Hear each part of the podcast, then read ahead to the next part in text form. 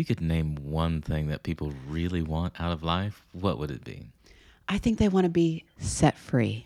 Set free. Mm-hmm. I think they want to be set free from what binds them.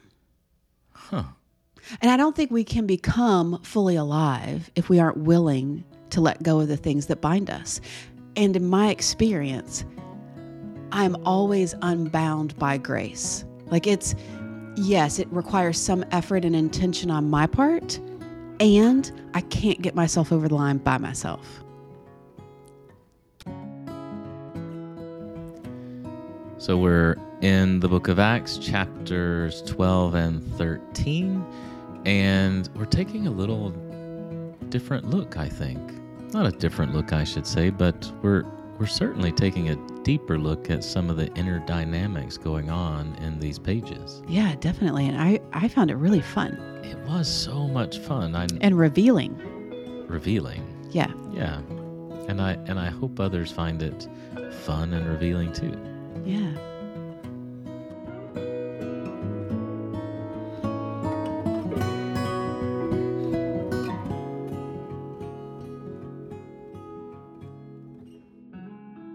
So what does it mean to be set free? Well, I mean, there are lots of people in the Bible who are set free. And, but are so are you asking me to talk about that? Or are you asking me to talk about personal experience of being set free? I thought on this podcast we did both. We do. We do do both. We do do both. So I think it's all fair game. Okay. So why don't we start with Peter? No? You're looking at me. giving- I'm like, are we playing baseball? I don't know. Where- What's the signal you're giving That me? was not the head shake. no, no. Okay. Peter. Peter, Peter gets set free by getting he's in jail. he's in jail and he gets whacked by the angel. Struck. by the- Struck. struck. I I think the uh, Greek translation is whack. Whacked. Okay. Well, whatever it is, he experiences um, the angel making contact with him, probably in a way that causes some Making pain. Making contact with his body. yes. And and the angel did not say, notice the feelings and sensations in your body. Well, maybe in a way he did. He says, "Rise up quickly." Then the chains fall away from his hands. And so then he he's led out of jail even though there are guards all around him. Like it totally beats the odds. Yeah. And even in the experience, um, I love this part. Peter says he did not realize that what was going on with the angel was real, but he thought he was seeing a vision. Thought he was seeing a vision. I mean, and that would have been wild, right? Like in a vision where you're actually moving. But oh, yeah, I wonder what that would have felt like in his And- body. well, and you feel like you get struck by the angel Right. in your dream. Well, but haven't mean- you had dreams like that where though you feel you wake up and you feel like you've lived it? Like you've been walking around, you've been talking. Like sometimes I'm exhausted when I wake up from a dream. I don't know if I um but sure. I'm not I'm trying to think. Have I ever felt like somebody hit me? I don't know. I don't know if I felt like somebody hit me in a dream. Although I don't I wouldn't rule it out.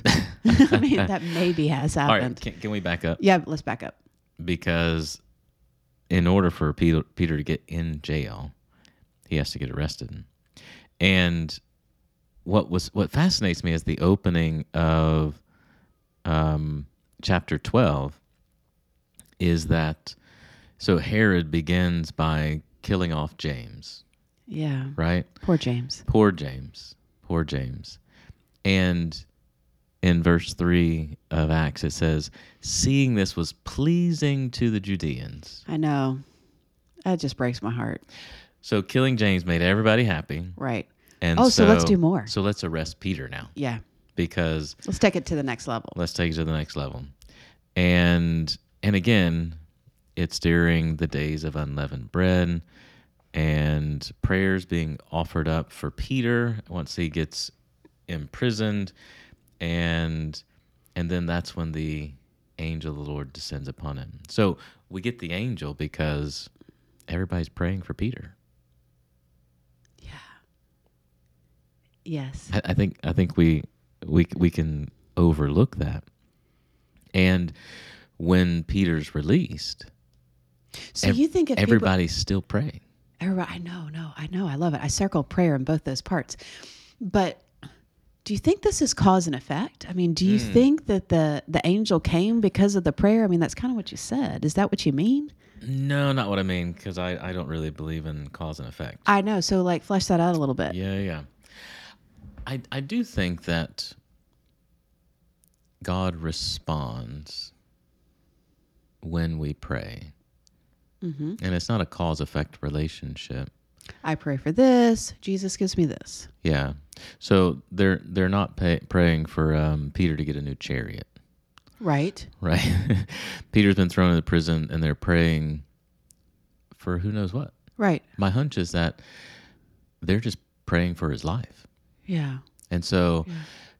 the reason I think it's important and it's not cause and effect is if they're arduently praying in the way that we've learned that we are to do here in the book of Acts, they're just praying. They're not praying, praying. they, and it does say they're praying on his behalf. So we do know that they are praying specifically for Peter. specifically for, but not for an outcome. Right, right, right. So it's maybe they're praying for Peter for God's will to be done, Yeah. and who knows what what that is. And of course, not even in their wildest dreams do they imagine this. Maybe, maybe there's somebody on the other line saying, "Would you send an, a- an angel to beat Peter over the head, Yeah, and break wake, him out of jail. wake him up, and break him out of jail?" Right. Maybe there's somebody saying that. I It could know. be. It could be. but I don't think so. I don't think so either. Because all otherwise, um, when Peter is actually free and starts knocking on the door, I don't think they'd have any doubt. They'd be like, "Oh, our prayers were answered. It's Peter. It must be Peter at the door." So, so that's what I think is going on with their prayers and the angel. If there's a relationship between the 2 Mm-hmm. it's definitely not cause and effect.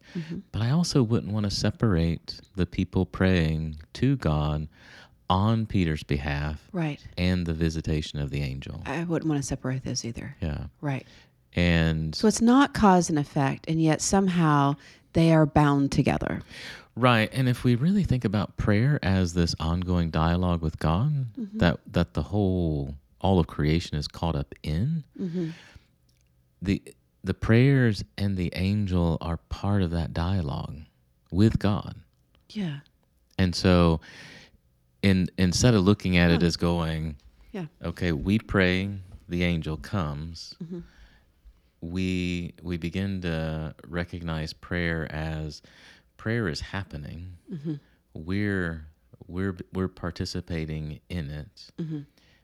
in the same in in a similar manner that the angel is participating in this grand dialogue with God, mm-hmm. and all of us are caught up in it. Yeah. The angel, the people, Peter, even Herod. And then we get to the mistaken vision Peter being struck, mm-hmm. chains are loosed, he's set free. And then it's my favorite part of the story. Okay. Go for it. He comes to the gate where they're all gathered praying, mm-hmm. and Rhoda sees him mm-hmm. and says, Peter. And Peter says, Shh.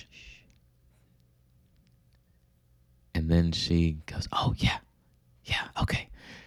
And she runs off to tell the others and leaves Peter standing outside. I love that part. that she leaves him. well, she's so excited. She's so that he's there, like, oh, we've been praying that God would do something, Yeah. and here you are. Mm-hmm. And, and She leaves him there. and then she leaves him right there because she's so excited to tell everybody that Peter's outside Yeah. that it never dawns on her to let Peter inside. Right. I mean, Whoops. whoops. but how we all know people like Rhoda, don't we? Yeah, I mean, I think I can be a rhoda sometimes, if I'm honest. I just get so wrapped up in my own excitement and enthusiasm that, Mm-hmm. yeah, leave people at the gate. Leave people at the gate. Yeah. Oh, I'm so glad you're home. and Let me and- go tell everybody. And we and we drive home without them. Yes, That's Rhoda. that's Rhoda. That's Rhoda. Everybody has a Rhoda in their life. And I mean, come on. I think we can all have Rhoda moments. I, I think so. Some of us may be more Rhoda than others, but Mm. yeah. Saint Rhoda. Saint Rhoda. yeah, good. Okay, but so then they they of course are having a hard time um, believing the Rhoda, and I love this. It says, "Oh, you're raving," and then Which, just, no, which no, is no, probably something Rhoda was prone to. was prone to. And then, she, but she insists emphatically that it was so. And then, they, and they're like, they still know. They're like, oh, it's his angel, right? Like they're coming up with all these Mm-hmm. things that could be, Rather than going to the door. rather than going to the door and, and just seeing what is. Yeah. But Peter, he just keeps on knocking. He, re- I mean, he's maybe has had a, other encounters with Rhoda. He knows she'll come back eventually. And so when they opened up, they saw Peter and they're amazed. And he gestures with his hand for them to be shh, be silent. And he tells them how the Lord had led him out of the prison.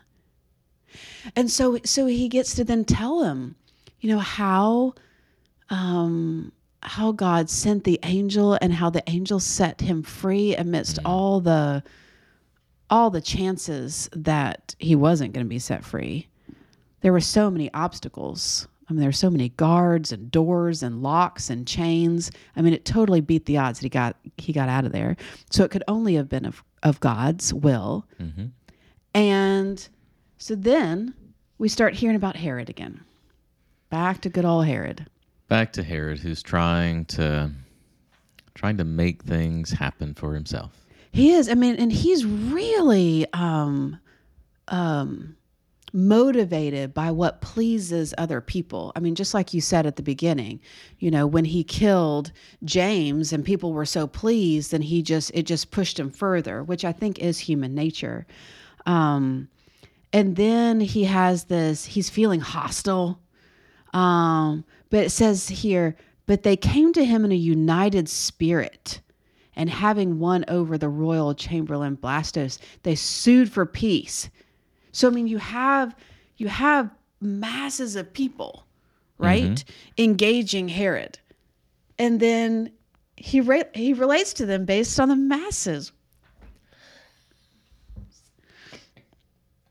But but here again, but then look, we have another angel appear, and an, and this angel strikes a blow to Herod this time, and why? Because he did not give glory to God. But this this one doesn't. This one You you left out you left out my favorite part of this. oh, what is it? No, no, I was getting there. Oh, okay, go ahead. I was getting there. I don't want to. that he's Jump the gun. devoured by worms and he oh, expires. And what's what struck me this morning when I was thinking about this was you know Herod in his death is set free. And and maybe it was the hmm. only way he was going to be set free. Well, say more about that. What what strikes you that Herod's being set free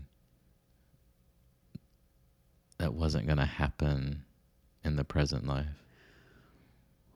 Well, I think that there was just this continuous reluctance, resistance to not align with God and to persecute God's people. Mm. And so so the only way in this instance to be set free was to pass on into eternal life Hmm. and to find union with God there.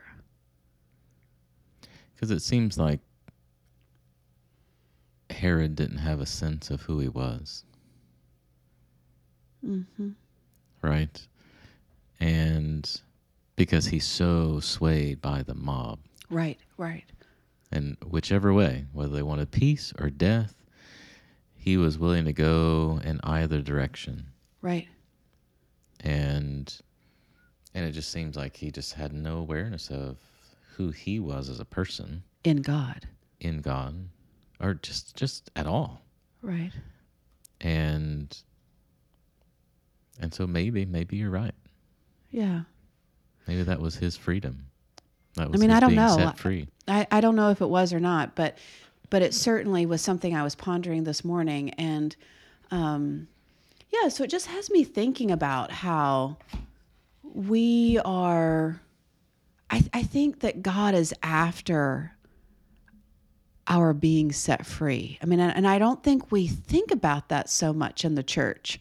Um, and, and I think it's something I, I want really want to think about from and well I, and I have been thinking about it but I want to think about it some more but I want us to think about too as a body of Christ like the call upon our lives as disciples of Christ like following Jesus on the way I think that there is something about that um, that is connected with being set free from what binds us. I mean, of course, you know, I go back in my mind to Lazarus. I love that story of the raising of Lazarus. And, you know, he is still bound um, when he walks out of the tomb. And Jesus, um, you know, he could have had those. The, all of that just fall off of him in the tomb and he he walks out without any more binding and that's actually what I would expect to happen Yeah. but he walks out and he still has all that binding on him, which I think metaphorically is so interesting. And and Jesus himself could have walked over, but that's not what Jesus does. He looks at the crowd and he says, "Unbind him and set him free." Yeah. right? And so I think that there is a way in which that I mean we we are set free in God and oftentimes it happens in community. Yeah. So there's something about you know being in dialogue with one another, this whole seeing each other, witness each each other, really hearing the ess of it, essence of each other that is part of how we are set free. You know, I mean, as you were talking, the what what kept coming to mind is when Jesus says, "What you what you bind on earth will be bound in heaven. What you loose on earth will be loosed in heaven." Mm-hmm. And and I always think about how how we have a tendency to bind ourselves in the binding of others. Say more. Say more. uh, Well, um, well, Jesus is directly talking about forgiveness whenever he's saying this, and I and I know it from my own experience that when I have struggled to forgive someone something they've done, I'm the one bound by it. Yeah. Right. Right. But I think that's applicable to across the board. Mm-hmm. You know, the, the things that we hold over others, it, it's what it's what's holding us back. Yeah, absolutely. Absolutely. So, you know, I've been thinking a lot about this too in relationship to my sermon from this past Sunday and thinking about how Viola Davis talks about the hero's journey, um, which she, she learned uh, from Joseph Campbell. And, you know, she relates her own story through her memoir of her own hero's journey. And, and it really is a journey of being set free um and you know so like for all of us i just wonder you know what are we what are we being called to be what what inside of us needs to be set free? So i'll give an example for myself. So when i was i don't know maybe 9 10 11 years old I w- became very aware that that I was a worrier, and I was like, I I think I worry more than other people. Like there was this some awareness of like, I've got this different level of worry Huh. than other people, and I didn't like it. Right, like I didn't like the way it felt. Not so much that I was worrying more than other people, but but I didn't like the way it felt in my being. Mm. And so like since that age, I've I've just been I don't know. I've gone through all these different things of I think of it as like running research on myself. and like I'm always my you, own You always you- you're like a, a self laboratory. I am a self laboratory. I know. And it, it makes life fun and interesting and engaging. And it's full of the Holy Spirit because I think the Spirit's been in in in just everything. In fact, I feel like she has prompted me to all these different things, hmm. and and I and I have found the spirit in all of these things. Um, it's been incredibly a life giving journey. So I would think, you know, it's interesting. Like even, you know, I just had another birthday, and you know, so even where I am now, I'm like, I can look back and go, oh, I've come so far in from that 10 year old, nine year old self of, of worrying all the time. And yet, it is still it is still the thing that binds me probably more than anything else is fear. And it not kind of like worry so much as it is just fear. And and i will still at times be like seized by fear.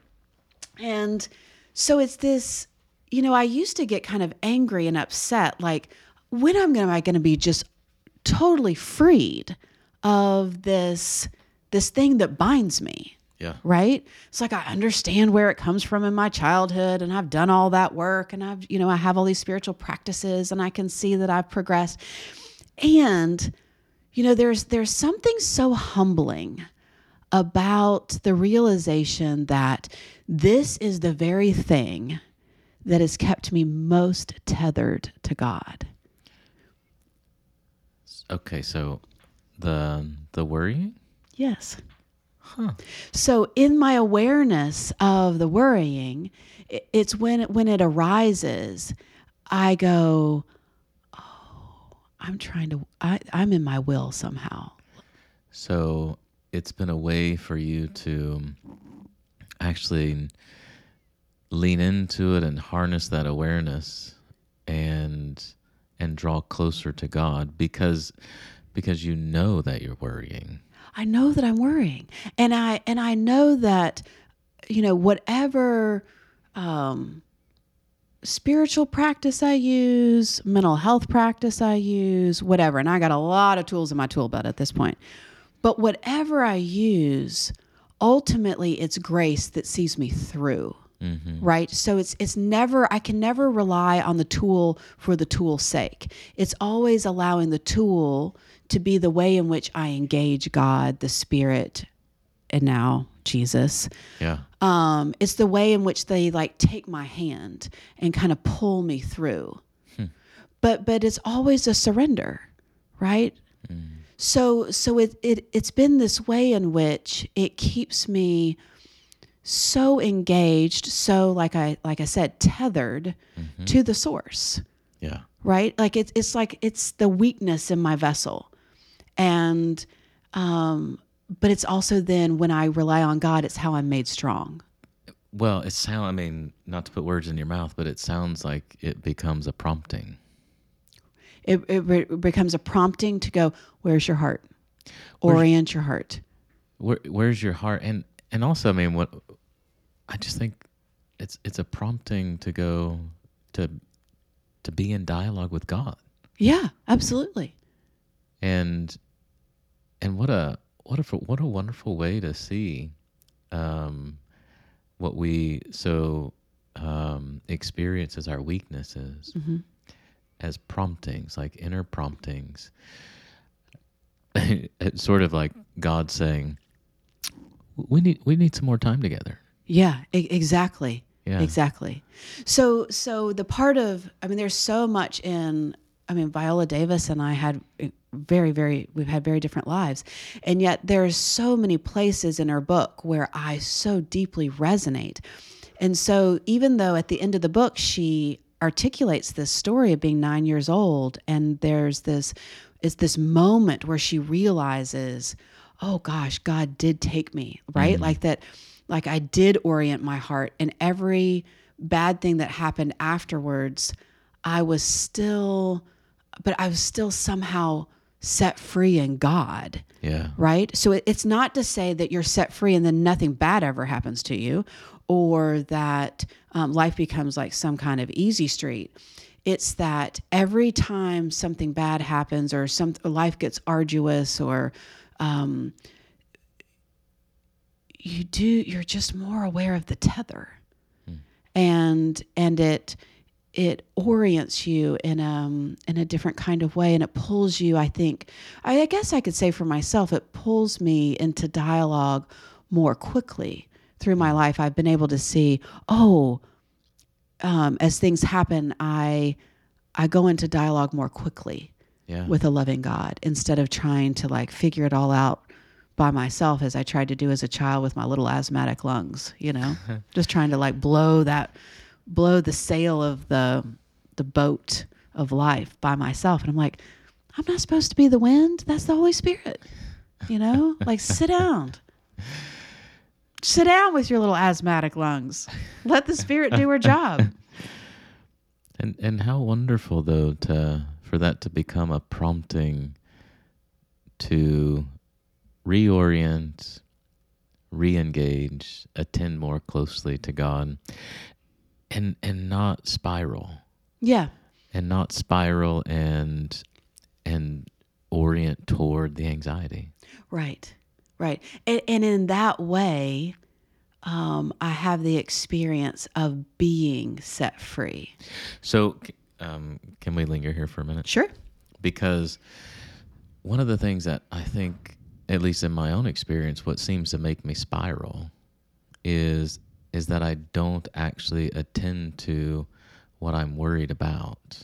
hmm Rather, I'm just I start looking for solutions. Yes. I tr- I start trying to fix it rather than be with what's causing my anxiety. Yes. and and what I hear you saying is you're prompted to hold that in dialogue with God. Yes. And I will, I'll just share honestly. The hard part of that is then I have to actually be with myself. I mean, I can trust that, that God's there, Yeah. but I have to. That part's a little. It makes it a little bit more easy. Well, it makes it easier, but it's it, it doesn't it doesn't feel easy. Well, and that's why we we're so prone to fix things. Yeah. Because Well, fix. fix, right, right. In our in our attempts to solve or um, remove whatever the anxiety is, I don't ever have to be with me. Mm-hmm. Mm-hmm. Right. Right. I I do this, and then I'm and I enjoy the momentary relief. Yeah. Yeah.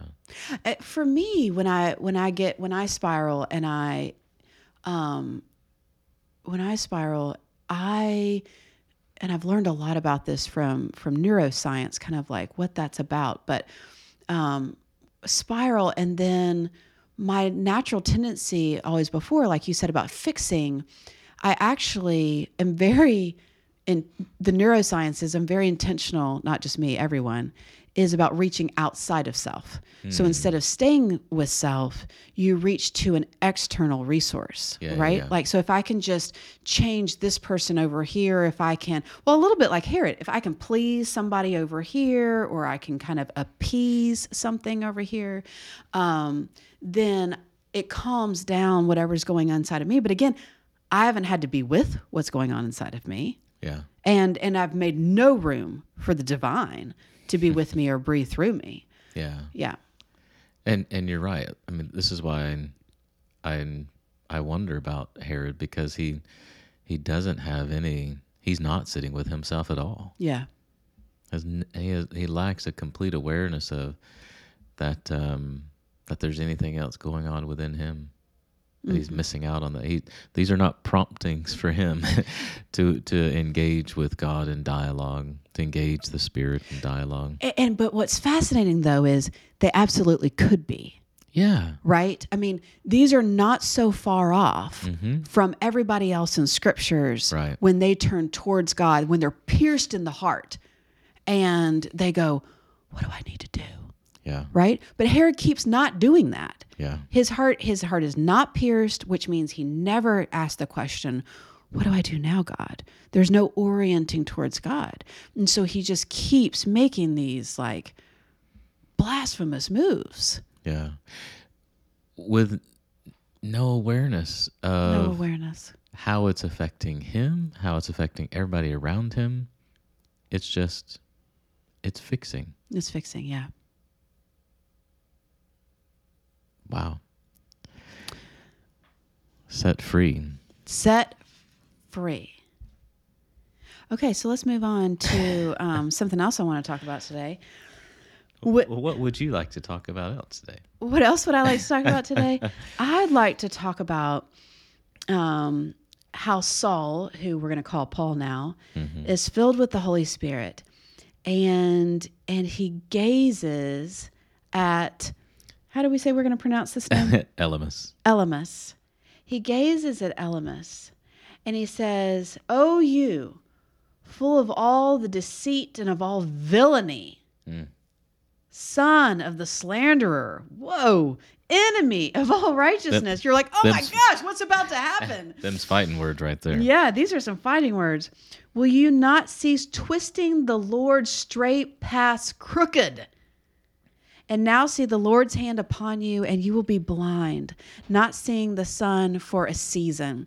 And so, you know, what I find fascinating about this is Saul, who now we're going to call Paul, um, he had been blind Yeah. just for three days, not a whole season. But And uh, evidently saw the benefits of it.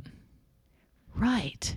Right. So, in a way, it's like, oh my gosh, this is going to be such a punishment, right? You kind of like, I have fear arise in my chest. and, but this is going to be a turning point, Mm-hmm. right? And, and Paul knows that. Yeah. So, oftentimes, I think what we can perceive as punishment is, is really a way in which we are being reoriented. Yeah. Yeah. And as Paul needed, it seemed like Elymas needed to become blind to realize his blindness So that he could actually see. so that he could see. You know, I've been um, watching the Obi Wan Kenobi series on um, Star Wars on Disney, Yeah. and and Obi Wan, I can't remember what episode it is now. I think it's four. It says um, he may be repeating words from from his his master. I don't recall, but he said, um, "Close your eyes, and then you'll be able to see." Mm. And and I love those reminders that we get in in um, movies and and shows like Star Wars that um, that just subtly remind us s- these these small little reminders that what you see with your eyes is not all there is to see. Well, it's always been one of my favorite parts of meditation is is closing your eyes or casting them down. And as one meditation meditation teacher says, so that you can see more clearly the inner landscape. Yeah. right? And so oftentimes we have to drop a sense for a while in order to heighten um, other senses. Well, and something that um, I've I've known for a while, but I feel like I'm really beginning to get it, and this is the whole business of imagination and how much our faculty of imagination constricts and opens our ability to see with or without our eyes. Mm-hmm.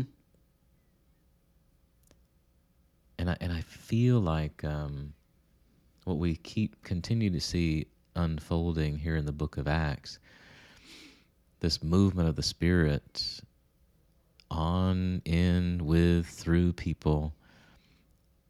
It really is transforming their hearts, yes, but in in doing so, their imaginations are being transformed, and and they just begin to see possibilities, begin to see things that nobody else can see. Mm-hmm. And, and don't you think though that imagination is housed in the heart? Of course, and I and I think that's the um, the great challenge for us today, as it has been for so many generations, that because we're we're so often in our head, our imaginations can only um, guide us toward what is rational and sort of reasonable given the constraints of what's all around us. Right.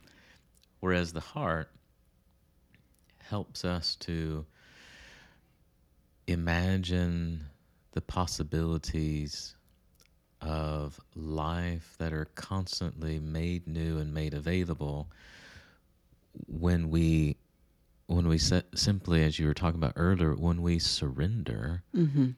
and and create something new together Mm-hmm. we don't get constrained by how things have been done what is currently the case rather we begin to look at everything new Mm-hmm. and and by looking at everything newly we're able to create something new something that's more life-giving than than it otherwise could have been and and i think that's the um one of the things that um we see happening here with Elymas and again paul's basically sharing his experience Right. and and doing so in a way that um, is is helping him see beyond the darkness. Mm-hmm. It, you know, it's funny you were talking about um, worry Mm-hmm. earlier, and and I'm I've never really thought of myself as someone who worries, and and really I'm not. Um, and but some, I was I was newly working in the church many years ago, about 20 years ago, and and I was just I was going um, at the speed of lightning. I was doing all kinds of things, running myself ragged. I didn't think I was, Mm-hmm. and and the priest that I was working for, he he said to me one day, he said, "You know, you're doing good work. You don't need to prove yourself anymore." Mm. And I thought, I haven't been trying to prove myself. I'm just doing the work. But I but I'll I'll circle back to that sometimes because I began sitting with that. Am I trying to prove myself? Mm-hmm. And and sometimes it lurks up on me and I and I don't think of myself as needing to prove myself. And and then it catches me every once in a while and I have to stop and go, wait a minute. Is that a moment Mm. when I'm I'm trying to prove myself? Mm. And and and it does. It's I think it's one of those things like worry. It, it's something that um, I have to continually keep in check. And and I didn't and I was still young. I mean, I was in my early 20s. And so I probably had not done enough to realize um, that I had been trying to prove myself. So I give myself a little grace there. Um, and it's still a kind of blindness. Mm. Anytime, anytime something's lurking and I'm not willing to look at it and notice it, and and for me, I think it's one of those things that I have to continually kind of close my eyes and see if it's if it's lurking somewhere. Mm-hmm. Because it's definitely something that likes to hang out in the blind spot. Because it has a lot more power in the blind spot. Well, yeah, of course. Mm-hmm. And and if I can name it for myself, Mm-hmm. and when someone names it for me and actually listen, that can be that can be a touch harder sometimes. Yeah, yeah. Um, but if I can, then I don't have to feel bad about it. Right? I can just work through it Mm-hmm. and sort of see where I might need to amend things, do things better, give a little more attention to it in the moment. I so appreciate though that about you that that when that you don't have to feel bad about it. Yeah. Like that's your natural tendency. your natural tendency is to go, huh, look at that. Let's kind of mold that over, turn it around like a crystal, see it from different angles and you know, do something about it. That's that hasn't been my tendency. Mm. I've had to learn my way there. My na- natural tendency growing up and and through my adult life and it's really really something I've had to work on. It's been something that's had to be unbound Yeah. by grace is um, if I if I see it, whether someone else names it for me or I see it for myself, the the first impulse is shame. Like, oh, this is going to be something that makes me unworthy of love and belonging. Huh. Yeah, like that's the first bounce. And then, you know, it used to be I would never get past that first bounce. Yeah. I'd get so spirally around just the shame that I'd never deal with what was actually needing to be dealt with. Mm. And so I could then, you know, you get bound up in the shame, which, you know, a lot of us do. But it's been so freeing to just be able to start seeing things where you just naturally see them. um, and but it did. It took a lot of work to deal with that shame piece, so that I could just see something again, regardless of whether someone else was naming it for me or for myself. And I will say that still sometimes my, my first bounce, as I can feel it in my body, is this kind of bracing around shame. But then I can work with that really quickly and easily, most of the time, not always, and then be able to and then be able to work with what's actually at hand. Yeah. Well, and there's a long history of b- that kind of encouragement to feel that shame. Oh, sure. And I think that the church has been monstrous in how it has encouraged shame. Yeah, for sure. And um, the church kind of came by it honestly. How so? Well, so um, not to skip over too much, but um, in the towards the end of chapter thirteen Oh, the book of Acts? of the book of Acts, yeah, we're we're back. We're we're talking about scripture today. Um, so Paul and uh, Barnabas are speaking to the Jews, and and and he says in verse 46 both paul and barnabas speaking boldly said it was necessary for god's word to be spoken to you 1st mm-hmm. since you reject it and pass judgment on yourselves as being not worthy of the life of the age to come. Whoa, we do come by it honestly. That's a long, long lineage of I mean- passing judgment on ourselves and finding ourselves not to be worthy Not of becoming worthy. fully alive. Yeah, and and don't you think? Um, I, and I've always thought this ever since I really began reflecting on this matter of self judgment and unworthiness. It's our way of controlling God Yeah, I think that that's a really good way to put it. because if I am not worthy, Mm-hmm. then I then I've got something on God, Right. right? Because not even God can make me worthy. Mm-hmm. right? Right.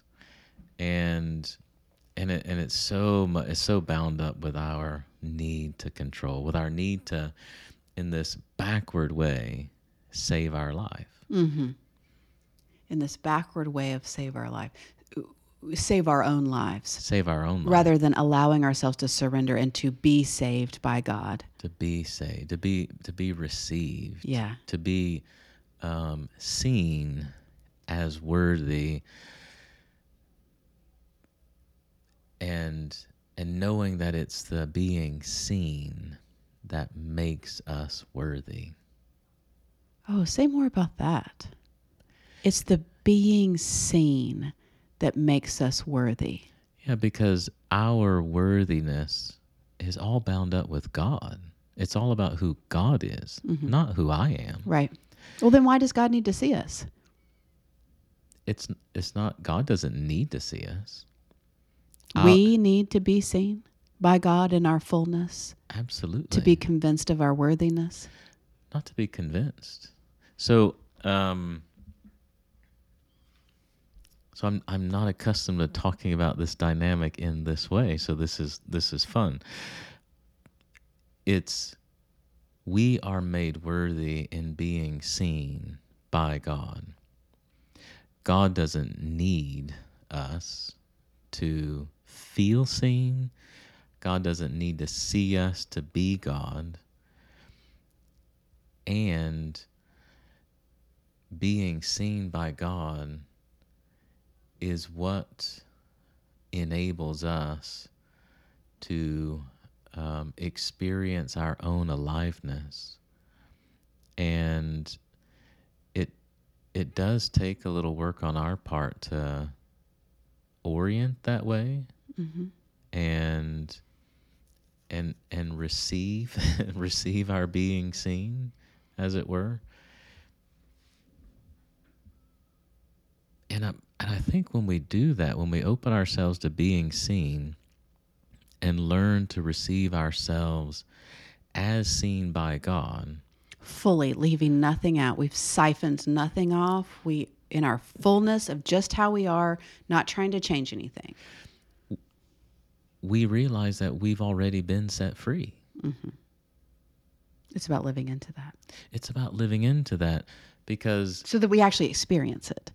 Because I can, you can tell me that I've been set free, and I will have no experience of it. right? I mean, that's yeah, real. sure Yeah.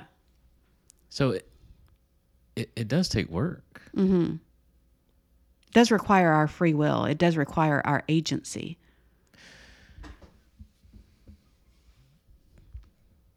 I, I would put it differently. Okay, Um, how would you put it? I- I think it's about receiving the agency of God. And and when we receive when we receive that divine agency that lies at the core of our being, we get to be agents. Like we do get to act, we do get to do things that matter. Mm-hmm. And all the while knowing that I am going to screw stuff up and none of it changes my worthiness. Rather, I I am worthy because I am bothering to receive my worthiness. Mm-hmm. And so that's how I experience my worthiness. But I'm worthy Yeah, because God says I am. right. Because God Yeah. sees me. So we are worthy and we are set free. That's a given. That's a given. Whether it's to be lived into. It's to, right. We're to be. We are to live into it. It. It is. Mm. So. So why do some of us experience it and some of us don't? That's a great question. The short answer would be some of us let ourselves experience it. Mm-hmm. And if we're not experiencing it, there may be something that we're not aware, something that's flying in our blind spot that's keep us keeping us from experiencing it. And just to be honest, we're all different We are all different. we're not all going to experience being set free in the same way. Mm-hmm. For some of us, I mean, I think back to Mother Teresa. She said, "It was hard the whole my all my life. Mm-hmm. I never really experienced it, Yeah. and yet we we hail her as a saint, Mm-hmm. and we try to emulate her life." Mm-hmm. and and she's someone who said she never quite felt the spirit Yeah. so it's different for all of us Yeah. and and thanks be to god for those who remind us and have an easier time reminding us that we've already been set free Mm-hmm. god is with you Mm-hmm. and you are loved you do matter you are worthy because for some of us it's harder Yeah. Yeah. Hmm. Well, this has given me a lot to think about. a lot, a lot to continue to ponder and wonder about for sure. Well, and and just to um, tie up one loose end, I think this comes back to what you were talking about with Lazarus. I think part of it, part of experiencing it, is having other people constantly remind us. Yes. I mean, and and I I think that is one of the reasons why I continue to need church. Yeah, is I need to be reminded on a regular basis in a variety of different ways within a sense of community hmm of these of these very things. So if you're listening, you are worthy, you are loved, you are seen, because that's who God is. And you've already been set free Already set free. There is only to live into it. with with with joy and wonder. and with others. Yeah. Well, I think most of the joy and wonder part comes from with others. Sure. I think there's a great deal of truth to that. Mm-hmm. So, as a reminder, you can join us for any of these conversations in Scripture on Sunday mornings in the parish hall at 9:15. Um, as you can tell, we're taking a different way of looking at Scripture, relationship-based reading, where we actually explore more of the dynamics going on in Scripture and how these open our own hearts and lives to each other and to what the Spirit is doing in our midst. And tonight, please join us for Tools of Aliveness at 5 p.m. in the parish hall here at Church of the Ascension. Uh, Reverend Dory Pratt, who's an Episcopal priest in town, who's also taught gentle yoga for over 20 years, will be with us to lead us through some gentle yoga and then discuss how meaningful um, the practice of yoga has been to her faith and spiritual life. Get us thinking about how the practice of yoga may open up something in our own hmm. um, spiritual lives and faith. And then next Saturday, Saturday, March 4th, we'll be offering a mini retreat. So the first hour and a half or so will be a book study based on the book The Wisdom of Your Body by Hillary McBride. It is a fabulous read. Even if you don't have time to read it and are intrigued about the book, I encourage you to join us. Then the second hour and a half will be led by a local yoga instructor, Mary June Thompson, who's the owner of Breezeway Yoga Studio. She'll lead us through an hour and a half of restorative yoga so that we have some experience of dropping in to the wisdom of our bodies. We won't just talk about it, we'll get to live it too. So please go to www.spiritusknox.com to register for the mini retreat. Um, it's only $20 for to cover the cost for having Mary June with us. That's great. And on Sunday, March 5th at 5 p.m., we will have our annual Absalom Jones service here in Ascension. And uh, we are blessed to have the Reverend Dr. Charles Lomax with us to be our guest preacher. And we'll also have members of the Berea College Black Music Ensemble um, here to provide music along with other guest musicians. It is a service not to be missed, and we hope that you will uh, join us for that wonderful celebration of Absalom Jones, the first African American priest ordained in the Episcopal Church. Again, March 5th, 5 p.m.